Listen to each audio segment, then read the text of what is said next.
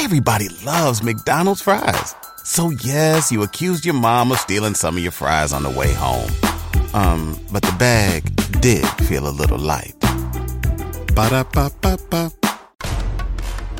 Tonight on Revolt Black News Weekly. I can't wash my hands. People in Jackson, Mississippi are being told to shower with their mouths closed. We investigate the deep rooted history of the water crisis in Jackson, Mississippi, as thousands remain impacted by the most recent boil water advisory. Why are people not getting the help? We get into it. The Black Lives Matter ongoing fallout and following the money trail. New allegations of financial misconduct plague the movement's founders. Plus, We can run away. We'll be all right. I love you too. I'm Kennedy Rue, and my Tyler Talk with Mr. Perry just may be full of Oscar buzz for his new film, which is tackling colorism. every artist should have a right to express whatever they want to. This is something that we deal with as black people. Yeah. I'm Rochelle Ritchie, and we are at the round table talking about quiet quitting and what it means for young black Americans. all of that and more as the Black News Revolution starts right now.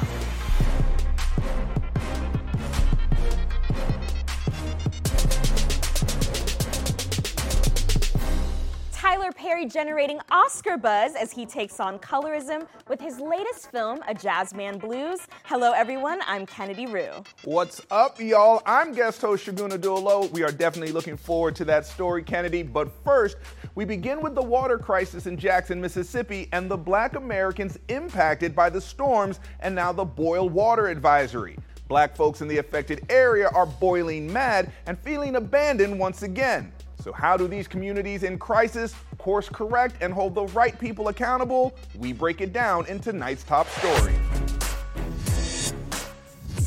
So I, I, I can't wash my hands. People in Jackson, Mississippi are being told to shower with their mouths closed. The images of brown water in Jackson, Mississippi remains elusive as a boil water notice continues to impact residents. We fill the tub up with water and he scooped it up and put it in the containers. It's gonna be hard to do after a while and just exhausting. Boiling water to, to shower and to cook, to do everything that, you know, daily hygiene. In Jackson, a city where the majority of the population is black, residents have overwhelmingly faced the brunt of a decades long water crisis. It just so happened that when the flood came, it, it you know it caught a lot of attention and the eyes was on Jackson to see what been going on. But this has been an ongoing problem for some time. We were here two Februaries ago where we had system wide failures and the world was watching us. And the world is watching us again. Even though emergency efforts have restored running water, questions linger over whether a more lasting solution will materialize. So a lot of people view the Jackson issue as something that Jackson uh, has to fix, and that there's their responsibility to fix. And while that is true, the state also has an obligation to its citizens that we pay taxes to and that we vote in for um, every election year. Jackson's polluted water issue narrows in on a larger issue of America's outdated water infrastructure amid climate crisis affecting cities with a majority black population. This is a systemic justice issue here and a racial justice issue here. Um, environmental justice is racial justice. This uh, city of Jackson is 80 plus percent black. Our state legislature, our state leaders are majority white. Our all of our elected state officials are white. Um, they've known about this issue for years, for decades. We've known that the infrastructure here in Jackson is crumbling. Now, as residents wait for weeks at a time for help from government officials, some are taking matters into their own hands. And right now, we have shipped over six truckloads of water in the last two weeks to Jackson. So that's 228,096 bottles that we have flooded the area with, and we are continuing to ship water. And we are running our plant at full steam to make sure we support him in, in those endeavors. With no end in sight for this crisis, many are asking what is the real solution. The problem, it been a problem, but our thing is to fix it right now. It ain't no sense of, you know, pointing the finger. We do the best we can with the help that we get. You know, we just pray, you know, it'll work out in all our favor. Joining me tonight for our discussion on the water crisis in Jackson, Mississippi are Mackenzie Williams, Jackson State University student and member of the Student Water Crisis Advocacy Team, as well as Renee Willett, Vice President of Programs and Strategy at the U.S. Water Alliance. My first question is to you, Mackenzie. There are seven members of the Jackson City Council. Five of them are black. So, how can a predominantly black council allow this type of injustice to happen to friends and family for so long? Um, I don't necessarily like to necessarily blame the Jackson Council or the city or the or the Jackson City Council simply because I I just empathize with the city of Jackson. I am a citizen of Jackson. I've lived here my entire life, and I know that um, above them is our mayor. I mean, is our governor, and our governor isn't necessarily as empathetic with the city of Jackson um, when it comes to these type of social issues. So then I ask you, Renee, with the city council being seven members, five black, how does this happen? Our water systems are outdated. We haven't invested in infrastructure or workforce in our country in about 45 years, and that's a systemic problem across the country. And the changing climate is making, you know, severe storms, flooding, water quality issues even worse for communities across the country. So unfortunately, you know, this isn't a problem that's isolated to Jackson. I think we're seeing the results and the tragedy in Jackson right now, but this is something that communities across the country have to face and deal with. Yes, but for the purpose of our discussion, let's deal with Jackson because, you know, we have in Jackson, and we have in Mississippi a Republican governor, but a Democratic mayor of Jackson. And when the crisis happened in August, the governor held press conferences that didn't invite the mayor to. So is this more political or is it racial as well? Well, I can't speak to the situation on the ground in Jackson, but what I can say is that there are people working right now to, at the confluence between the city, the state, and the federal government to try to respond to the emergency. And I also can say that based on our research at the US Water Alliance, we we looked at the gap of water access and in 2019 over 2 million people in our country lacked access to water. And the single most common predictor of if a person has access to clean water or not was race. And so i think that you look at communities that are struggling with their water systems it's it's black communities it's hispanic latino communities indigenous indigenous communities and other communities of color across their country that are bearing the brunt of the lack of investment in our water systems. You've got boots on the ground. So what is what is life like in Jackson right now, Mackenzie? In Jackson, life is, I guess, trying to carry on as best as possible, but several of our citizens, although their water might be running, is not necessarily clean. And then a lot of us are scared because we're being told that there are different bacteria in our water that, like, we shouldn't even open our mouth in the shower. We need to use a water bottle to brush our teeth and wash our face. And so it's definitely very frightening. What exactly is the government doing and the systems in place to, to actually help citizens like Mackenzie who are living through this? What different communities are living through now is the result of that systemic underinvestment in our own systems. And I think that, you know, the hope that we're seeing at the US Water Alliance is that we're starting to see community leaders, nonprofit groups, uh, student-led organizations like Mackenzie's coming together and, and start to say enough is enough. We need to advocate for funding. Do you feel that there is a correlation between the crisis in Jackson and what we saw in Flint, Michigan, i.e., black cities, where the the people are predominantly black and they're the ones suffering. Absolutely. There's a correlation between the lack of investment in our water systems and race. And I think that's something that we are striving to address at the US Water Alliance in partnership with communities and utilities that are taking water equity seriously across the country now.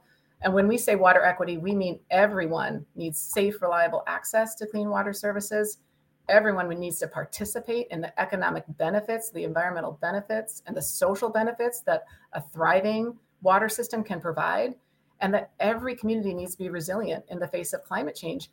And, and in this case, you know, Jackson residents, you know, and the Jackson situation is failing on all three of those pillars. So, Mackenzie, what do you feel is the big picture for the solution? Brown water coming out of the taps. You mentioned that you're in a group chat What do you and the people there in Jackson that you speak to feel is, is a solution? I ultimately think that the biggest solution would just be to update these extremely outdated water systems and. Who needs an alarm in the morning when McDonald's has sausage, egg, and cheese McGriddles and a breakfast cutoff? Ba da ba ba ba. Really shouldn't be a debate if if it should be done or not, or when it should be done. I mean, it just needs to be replaced. And the fact that it's not being replaced is a result of environmental racism. Thank you, ladies, for joining us tonight. This ongoing crisis doesn't have an easy solution, but the more we talk about it and shed light on it, hopefully we can find our way through it. Coming up, tracing the Black Lives Matter money trail, new leaders in the hot seat amidst allegations of more financial misconduct. So, what's next? We get into it.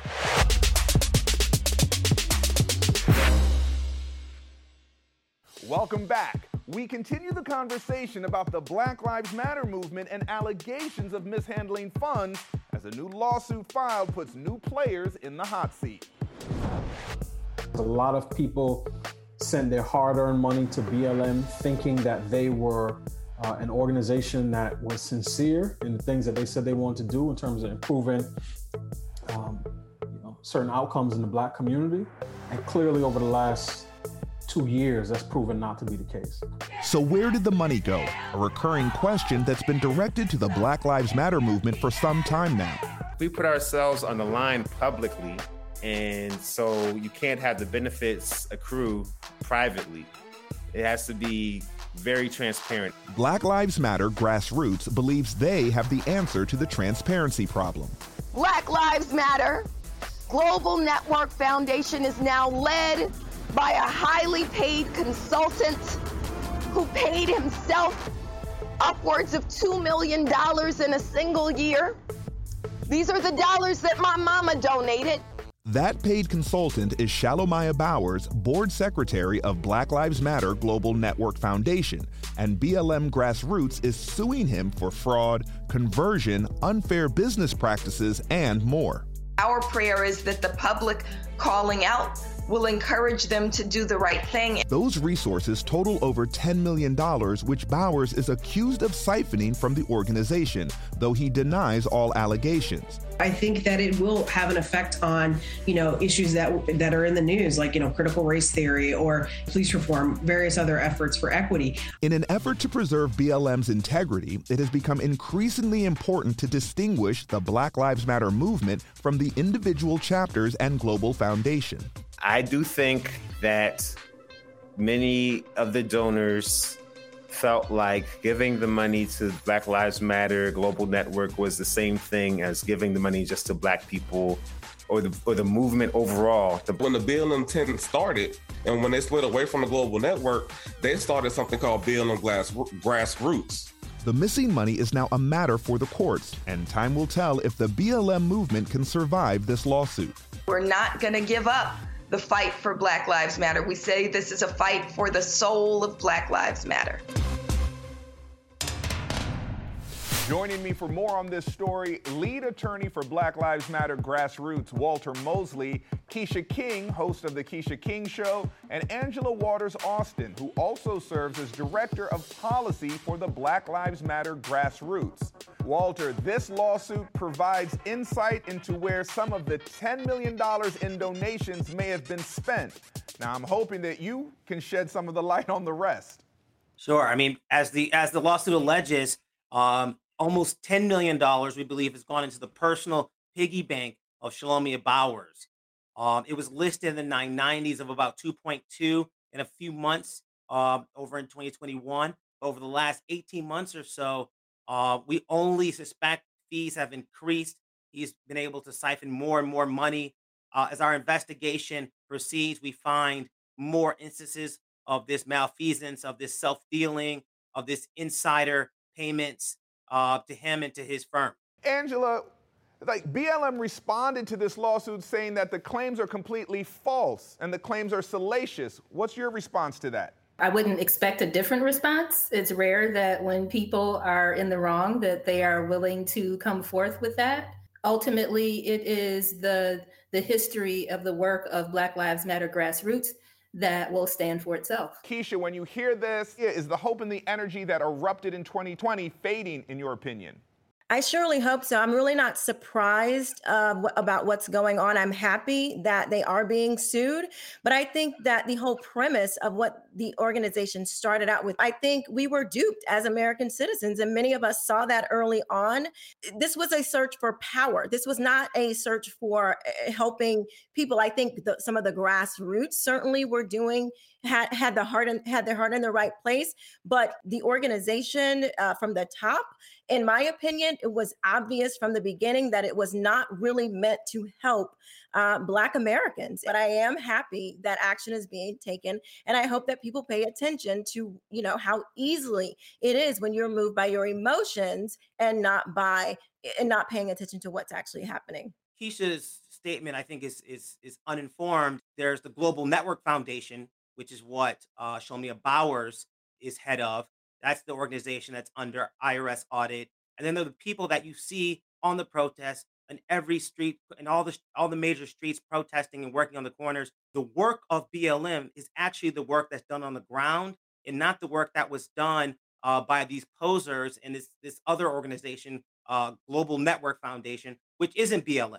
So when people say BLM, uh, BLM is a movement. So there's lots of people that can be involved in it, but um, and there's some people that can hijack it. So I, I want to make sure we're not confusing the hijackers and the interlopers and the people trying to take advantage of the good people and the good people's money and raising it based upon the work that they see from the protesters and the people on the ground who are actually making the change. There were people in the name that were marching and protesting in the name of BLM where other black in those communities that they were where they were protesting where people died and I'm not saying that the grassroots movement were responsible, but when you have leaders who themselves say, we are Marxists, that is not a peaceful uh, movement. But if you don't have an informed society of, of knowing what that actually means, it can sound good.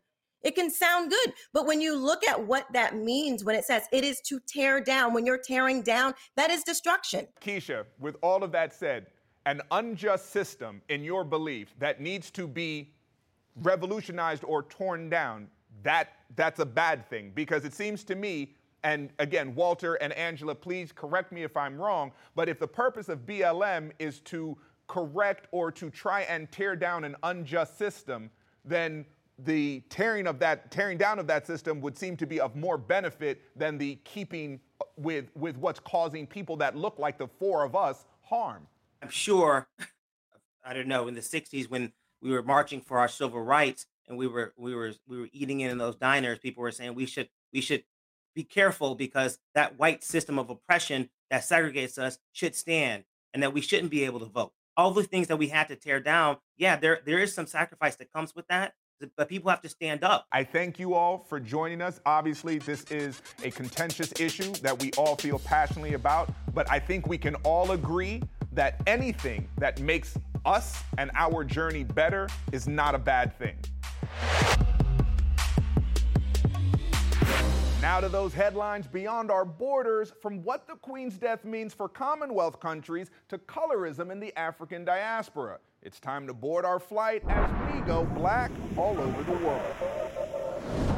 Girl, the Queen is dead. Queen Latifah? No. Beyonce? No. Janet? No. Mary J? No. Black Twitter continues to trend following the death of Britain's Queen Elizabeth II, with many wondering how her death affects the black community in the Commonwealth countries. The island of Barbuda declared its independence in 1981. Now, talks of officially becoming its own republic is closer to reality with the ascension of King Charles III to the British throne. This is not an act of hostility or any difference between Antigua and Barbuda and the monarchy but it is uh, the final step, as I said before, to complete um, that circle of independence.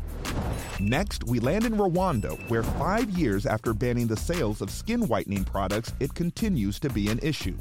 Once you're light skinned and you're more attractive, and then guys start coming your way, so you see like dark skin want to, you see they're going for organic, and everybody wants to be light skinned. Countries like Kenya, Ivory Coast, Uganda, and Ghana have also restricted the use of these products, underscoring the idea that colorism is still prevalent across Africa.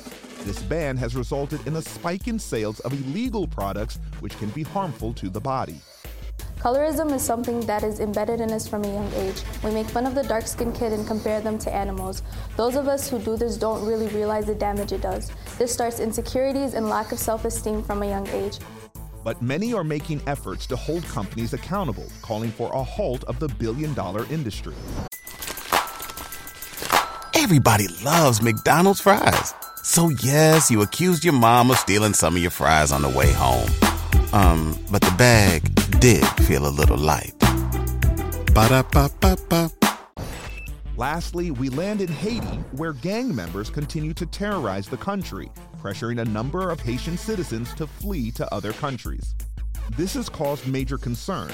Deadly protests have broken out with folks demanding help from the government and from the world. Many express that their cries have fallen on deaf ears. Acting Prime Minister Dr. Ariel Henry has been under scrutiny during this time and is now pushing for an election to overturn the chaos. We'll continue to stay on top of those headlines and more, so keep it right here. There's more Revolt Black News Weekly on the other side of this break. Wish I could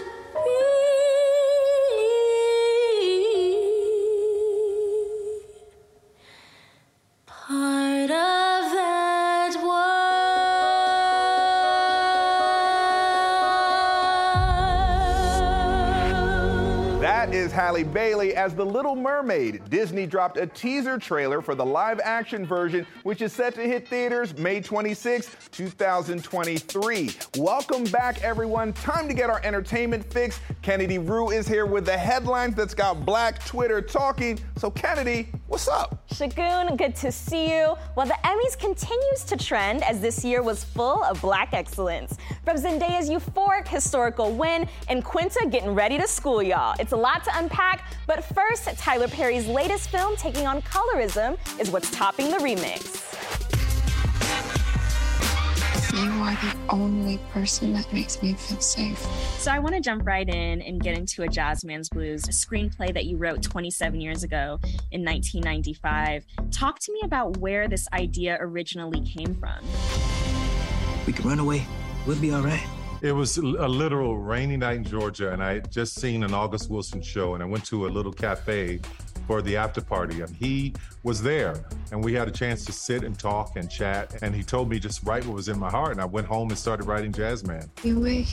So now that chance meeting has blossomed into Tyler Perry's Netflix love story, A Jazz Man's Blues, streaming September 23rd. we were bringing to you know to the screen what what he hoped and dreamed for these characters all this time like it, it felt like a really huge responsibility but leaning into that trust for me was always kind of my cornerstone You, you never really know what he's up to. And so I don't know what the entirety of his plans are. I do feel like this film is a part of that process and part of that plan. And I do hope people feel that because the dude is amazing. Writing for almost 30 years, the mega producer admits for decades, despite all of his success, he felt pressured to write for a certain audience. Those days are long gone. Every artist should have a right to express whatever they want to. You, I've never seen white audiences say you shouldn't write that because you're making all Jewish people look bad or you're making all Irish people look bad. This is something that we deal with as black people. Yeah. As black artists, we kind of carry that weight on our shoulders. It's an undue burden and it's unfair. My greatest wish for, for Euphoria was that it could help heal people. Hail to the reigning Emmy Queen. Zendaya making history as the first black woman to take home the TV prize twice for Best Actress in a Drama Series. The Euphoria superstar saluted women suffering from addiction. Anyone who has loved a Rue or um, feels like they are Rue, I want you to know that I'm so grateful for your stories and I carry them with me and I carry them with her. So thank you so much. Am an endangered species. It's an acceptance speech like no other. Abbott Elementary's Sheryl Lee Ralph going viral while singing her appreciation. The Dream Girl becoming only the second black woman to ever take home the honor for Best Supporting Actress in a Comedy Series. 227's Jackée Harry won in 1987. Jimmy, wake up, I won. A skit performed prior to Abbott Elementary star Quinta Brunson winning for comedy writing had Jimmy Kimmel flat on the stage floor during her entire acceptance speech. The internet immediately accused the late night host of white privilege. 48 hours later, Kimmel apologized. The last thing I would ever want to do is upset you because I think so much of you, and um, and I, you know, I think you know that. I hope you know that. I do. Well, Jimmy, let me just say thank you. It is very kind of you to say that. Honestly, I, I had a good night. Oh, you, yeah, I had right, a yeah. great night. When I was a little girl, all I wanted to see was me in the media. Someone fat like me, black like me, beautiful like me. An emotional message of gratitude from Lizzo after winning her first Emmy for her Amazon competition series, Watch Out for the Big Grrls. God bless y'all. This is for the big girls. It is I, the mayor of television, Kenan Thompson. Fresh off his first time Emmy hosting gig and SNL's big win, Kenan Thompson returns for his 20th season of Saturday Night Live October 1st. He's tried over the years to change the landscape of the legendary show, even pushing back against SNL brass, demanding they cast more black actresses. Oh, oh. You took a stand about 10 years ago um, on SNL when you refused to play women and impersonate women.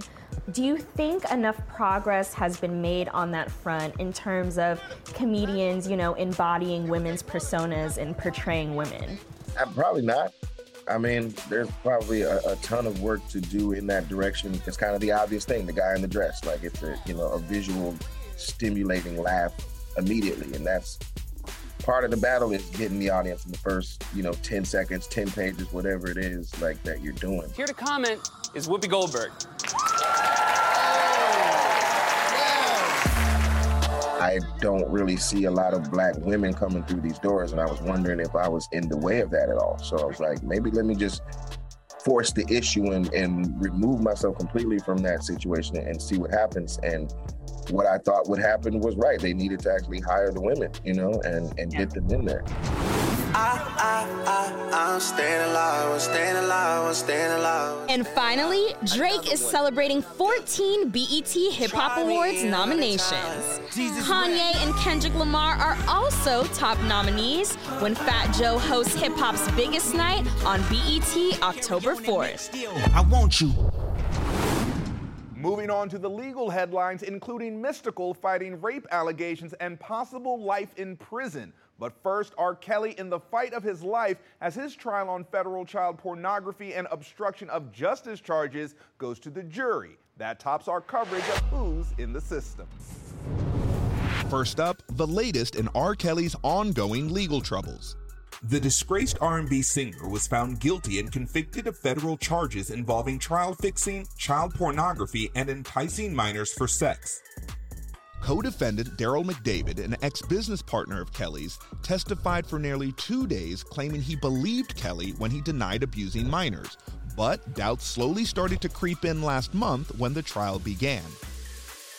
Kelly and McDavid are accused of fixing the 2008 state child pornography trial by threatening witnesses and concealing video evidence, a trial Kelly was acquitted in. Denying prosecutors a chance at rebuttal, the judge ruled the case would go straight to closing arguments, which took place on Monday. This conviction carries a minimum 10 year sentence on top of the 30 years Kelly's already serving for sex trafficking. Shake it fast. Watch yourself. Shake it fast. Mystikal is making headlines again, and not for new music. The rapper, whose real name is Michael Lawrence Tyler, faces life in prison if found guilty of a rape charge in July. A warrant details an incident where Mystikal is accused of violently attacking a woman in which he allegedly took her keys and sexually assaulted her. Indicted by the Louisiana grand jury, counts of criminal damage to property, false imprisonment, domestic abuse by strangulation, simple robbery, and numerous drug possessions are all hanging over the head of the New Orleans born rapper. In August, Mystikal was denied bail. The hip hop star remains in custody awaiting trial. Next on the legal docket, inside of an LA Roscoe's Chicken and Waffles, rapper PNB Rock was fatally shot in a robbery gone wrong. The 30 year old rapper, whose real name is Rakim Allen, suffered multiple gunshot wounds. And as details unfold, investigators say an Instagram post by his girlfriend led the killer straight to his location. Our final case the suspect in a frightening shooting rampage that led to a citywide manhunt will be granted a public defender. Telling a judge he couldn't afford a lawyer, 19 year old Ezekiel Kelly is accused of killing four people and wounding three others in a terrorizing mass shooting, all caught on. If you went on a road trip and you didn't stop for a Big Mac or drop a crispy fry between the car seats or use your McDonald's bag as a placemat, then that wasn't a road trip. It was just a really long drive. Ba-da-ba-ba-ba. At participating McDonald's. Live stream. With a violent criminal history, Kelly was released early from a three year prison sentence just a few months ago, serving time for a pair of shootings that took place in 2020. If Mr. Kelly served his full three year sentence, he would still be in prison today, and four of our fellow citizens would still be alive. Police warned residents to shelter in place as the hours long manhunt unfolded, striking panic, fear, and uncertainty of whom the suspect's next victims might be. Grainy video shows Kelly being arrested. He remains in custody on a first degree murder charge with additional charges expected to come. Stay with us. We've got much more Revolt Black News Weekly straight ahead. But first, the future is now. It is the countdown to the Revolt Summit. We're just days away from a weekend of networking, informative panels, and keeping up with the culture. Welcome to the revolution. Join us September 24th and 25th in Atlanta. Tickets are now on sale at revoltsummit.com. Hi, Jack. Yeah, I have a really fun, exciting project for you to work on. How many?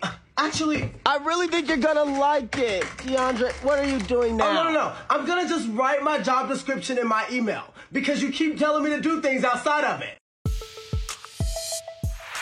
Welcome back to Revolt Black News Weekly, everyone. I'm guest host Rochelle Ritchie, joined by my fellow guest host Segun. So tonight we are talking about the hot trend of quiet quitting. There's been a lot of debate on whether this movement is justified due to the expectation to be overworked and underpaid, but some say it's just pure laziness. So, here with us today, entrepreneur and influencer DeAndre Brown and diversity, equity, and inclusion manager Kirsty Mitchell. Thank you both for joining us here. So, DeAndre, I want to start with you. You actually sort of promote this concept of quiet quitting quite heavily on your Instagram account. Why do you do that so much? Yeah, I think that quiet quitting is a phenomenal thing to do if we're going to be really transparent because people are we're starting to realize and due to like IG and TikTok, I've realized that a lot of people are starting to put themselves first when they're working for a corporation because we've seen trends from the past and from these trends we've seen that a lot of people burn themselves out, specifically people from underrepresented backgrounds because we feel like we have to work 10, 20 times harder to get to the same spots that a lot of other people do. What quiet quitting does, it, it allows us to take a step back and realize that we should value ourselves. We should put ourselves first before we jump to putting our job before us. You know, Kirsty, it's really an aggressive form of work life balance, is what I would say. But there's also this other side of that where employers are quietly firing an employee. Um, how do you think that sort of helps employees, or employers, I should say, when it comes to the quiet firing of that quiet quitting employee? Yeah, well, quiet firing has been happening for years before we coined a term to it. And I think it's something where employers just want uh, maybe a disgruntled employee to quit on their own without having to fire them. You know, there's a lot of legalities that they have to go through if somebody gets fired um, versus if somebody quits on their own. So, what we're seeing is that this new workforce is smart enough to kind of put terms to it. And with quiet quitting, we're abandoning the notion that you have to go above and beyond to just have a happy work life balance. And, you know, after the pandemic, right now we're seeing that people are burnt out, they're overworked, they're underpaid wages have not increased, but the work expectations have increased. So I think that's where the disconnect is there. So Segun, let me bring you into this mm. conversation. You've, you've heard the quiet firing, the quiet quitting, and a mm. lot of people sort of compare it or think that it has something to do with the great resignation. It's mm. really not. It's really basically saying, if this is what you pay me, if this is my job description, that is all that I am doing. What are your thoughts on both of those concepts? Yeah, I mean, I listen to both people, and with all due respect and honesty, I honestly don't know what it is you are talking about. And what I mean by that is whether you quiet quit or you're quiet firing, the bills still come first of the month. So everyone who's looking at Instagram and TikTok as alternatives, the, st- the statistics show that most people that engage in an entrepreneurial lifestyle don't actually make it. Mm. And if you are living in cities that are incredibly expensive, your LA's, New York's, Atlanta's, DC, pretty much where us congregate, how will you pay for the lifestyle that you are trying to emulate on this TikTok and Instagram if you've quietly quit from a job and add the stigma of that institution maybe blackballing you and saying, hey, you know, this person just kind of quietly quit, mm-hmm. so you don't get that recommendation. You may not get that next job. I'm just curious as what what your plan is if you've quietly quit and now you're on your own. Yeah, DeAndre, why do you? But uh, the younger generation doesn't really seem to care about that, right? They're approaching the job force very differently than previous generations. Why do you think that is, DeAndre? Yeah, I won't say that we don't care because we I feel like a lot of us do care about our jobs. I think more so what's happening is that we're really strict on setting those boundaries and being open and honest and t- having these discussions with our employers and saying, hey, I'm willing to work my job. I'm willing to do everything within my job description. But if you want me to go above and beyond, I should be compensated for that as well. And I think it's really important that when we have these conversations and we come to our employers with these boundaries that we're setting, that we're also actively working hard at the jobs that we do have and in our role and our description that we have so that we can um, request more and that we can get more. So that's more so um, from a quiet quitting perspective, how I view it and how I think a lot of Gen Z view it as well. And it's not so much we don't want to do anything, but we want to do things and we want to be paid for the things that we do because we've realized that we are a valuable um, asset to these corporations. Yeah, but that's different than where they started, Rochelle. Like, like when you said quiet quit in the beginning, DeAndre, it was like, yo, quietly quit. Like, I'm listen, I'm all for getting paid for what you do, but you can't jump ship unless you Jesus Himself see, and walk on water. Because if there's not another ship coming, you gonna sink. And so, that's kind of the misconception is that a lot of people think that it's resigning from your job, and it's not actually quitting. It's just doing the bare minimum mm-hmm. and nothing more or and, and, nothing less than that. So that's really what quiet quitting is. And that's why I was saying earlier, like a lot of people think that they hear that and they think, oh, these people are resigning from their jobs. No, they're just saying, look, this is a job description. That's what I'm doing today. Don't call me after five. Don't call me on the weekend because those are not my hours. But Kirsty, I want to wrap this up with you. What impact do you think this will have on the standard work ethics? To me, I feel like quiet quitting is the workforce taking back their power. For so many decades, we've seen organizations kind of just take advantage of their workforce overwork them, underpay them on purpose without actually saying that. So right now, I think the workforce that's coming in with Gen Z, we're being a little bit more savvy and understanding that look, you need me to continue this this organization. No longer are the days where you have a kind of naive workforce that is just pushing the agenda of these organizations without getting compensated for it, without feeling valued, uh, you know, for the work that they're doing. And I think that if organizations don't figure out a way to update some of their outdated HR policies, then they're going to lose out on really good talent. All right, well, DeAndre, Kirsty, Segun, thank you uh, for joining us. Now, stay with us for more Revolt Black News Weekly right after the break.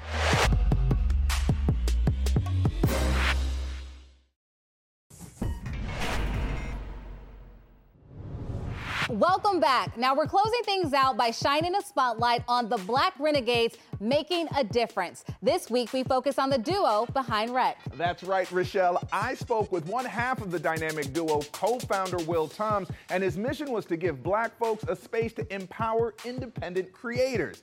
What his organization is doing makes Rec our revolutionary of the week.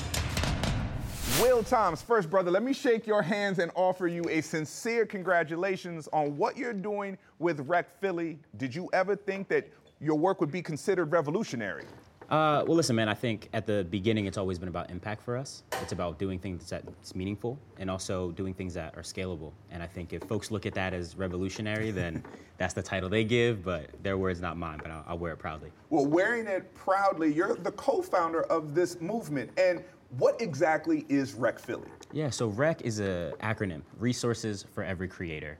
And what we've done in Philadelphia is we've built this model that's really an ecosystem designed for one thing and one thing only, and that's to empower creative people to do more of what they love. Now, creatives always use that word ecosystem. Like, what does ecosystem mean? It, like, really, like, really mean? Because I mean, I am a news guy. I'm not a creator. Sure. So what does that mean? Yeah, we use that word ecosystem because I think it just pays homage to this idea that you know no man is an island, right? And I think it's important for us to understand that for folks to be successful, partnerships are important. Thanks to our partnership with Combs Enterprises and, and Puff, we've been able to secure some funding that's going to help us bring the Miami space to life. So Rec Miami is here, but it doesn't even stop there. Hey, it's Kaley Cuoco for Priceline. Ready to go to your happy place for a happy price? Well, why didn't you say so? Just download the Priceline app right now and save up to 60% on hotels. So, whether it's Cousin Kevin's Kazoo concert in Kansas City, go Kevin, or Becky's Bachelorette Bash in Bermuda, you never have to miss a trip ever again. So, download the Priceline app today. Your savings are waiting. Go to your happy place for a happy price. Go to your happy price, Priceline. Okay. Rec Miami is just going to be the second of what we believe will be 50 spaces around the world to do this meaningful work for creators who need it. So you are dreaming big, but seriously, your dreams are a reality right now. Like Yeah. Philly, Miami, these are major U.S. cities. Are you in contact now? Are other cities in contact with you as we speak, trying to trying to get on board what you're building? Know, when our partnership last was announced last week, you know, we've had, you know, government officials from cities around the world reaching mm. out. As I said, Wow. wait, we have creatives as well that are incredibly talented and they're gifted. But just like in Philly, they're tired of seeing them feel that they need to go to New York or LA to be successful. Creatives existing in this ecosystem that you've built, what do you want them to graduate with? Yeah, I think one of the, the things that I'm most proud of is we're, we've redefined what success looks like to most folks, right? Sometimes when we grow up as creatives, we see the, the names that are always in lights, right? The household names. And then next to that, we hear these narratives of the starving artist, Mhm. right? But there's just a tremendous amount of opportunity of success in between that. So what I get most proud of is when one of our creatives comes into rec and they say, Will, I did it. and I know exactly what they mean. What they mean by I did it is they were able to quit that job that they hated, right? To actually pursue their passion because they've got the confidence in their business model to be successful. And how does it look to make 70, 80, $100,000 a year doing exactly what you love and then scaling it as you see fit and most importantly, owning your, your IP in the process? Will Toms, co-founder of Rec Philly, soon Rec Miami. And then the world. Thank you, brother. What you are doing is impressive. And hey, we here at Revolt, we're gonna be watching. We appreciate that. I absolutely love that story. Shout out to Rec Philly and big ups for all the work they're doing in revolutionizing the creator space. Absolutely, Rochelle. They're doing amazing work, and that does it for us. We'll see you next time. Thank you so much for making us a part of your night. Bye.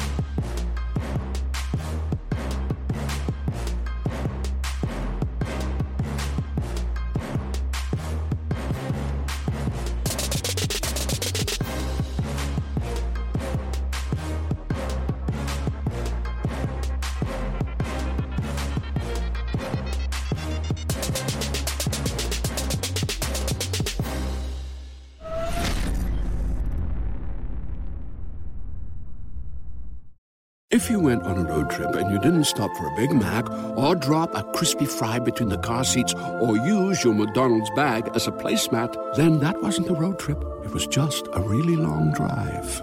Ba-da-ba-ba-ba. At participating McDonald's.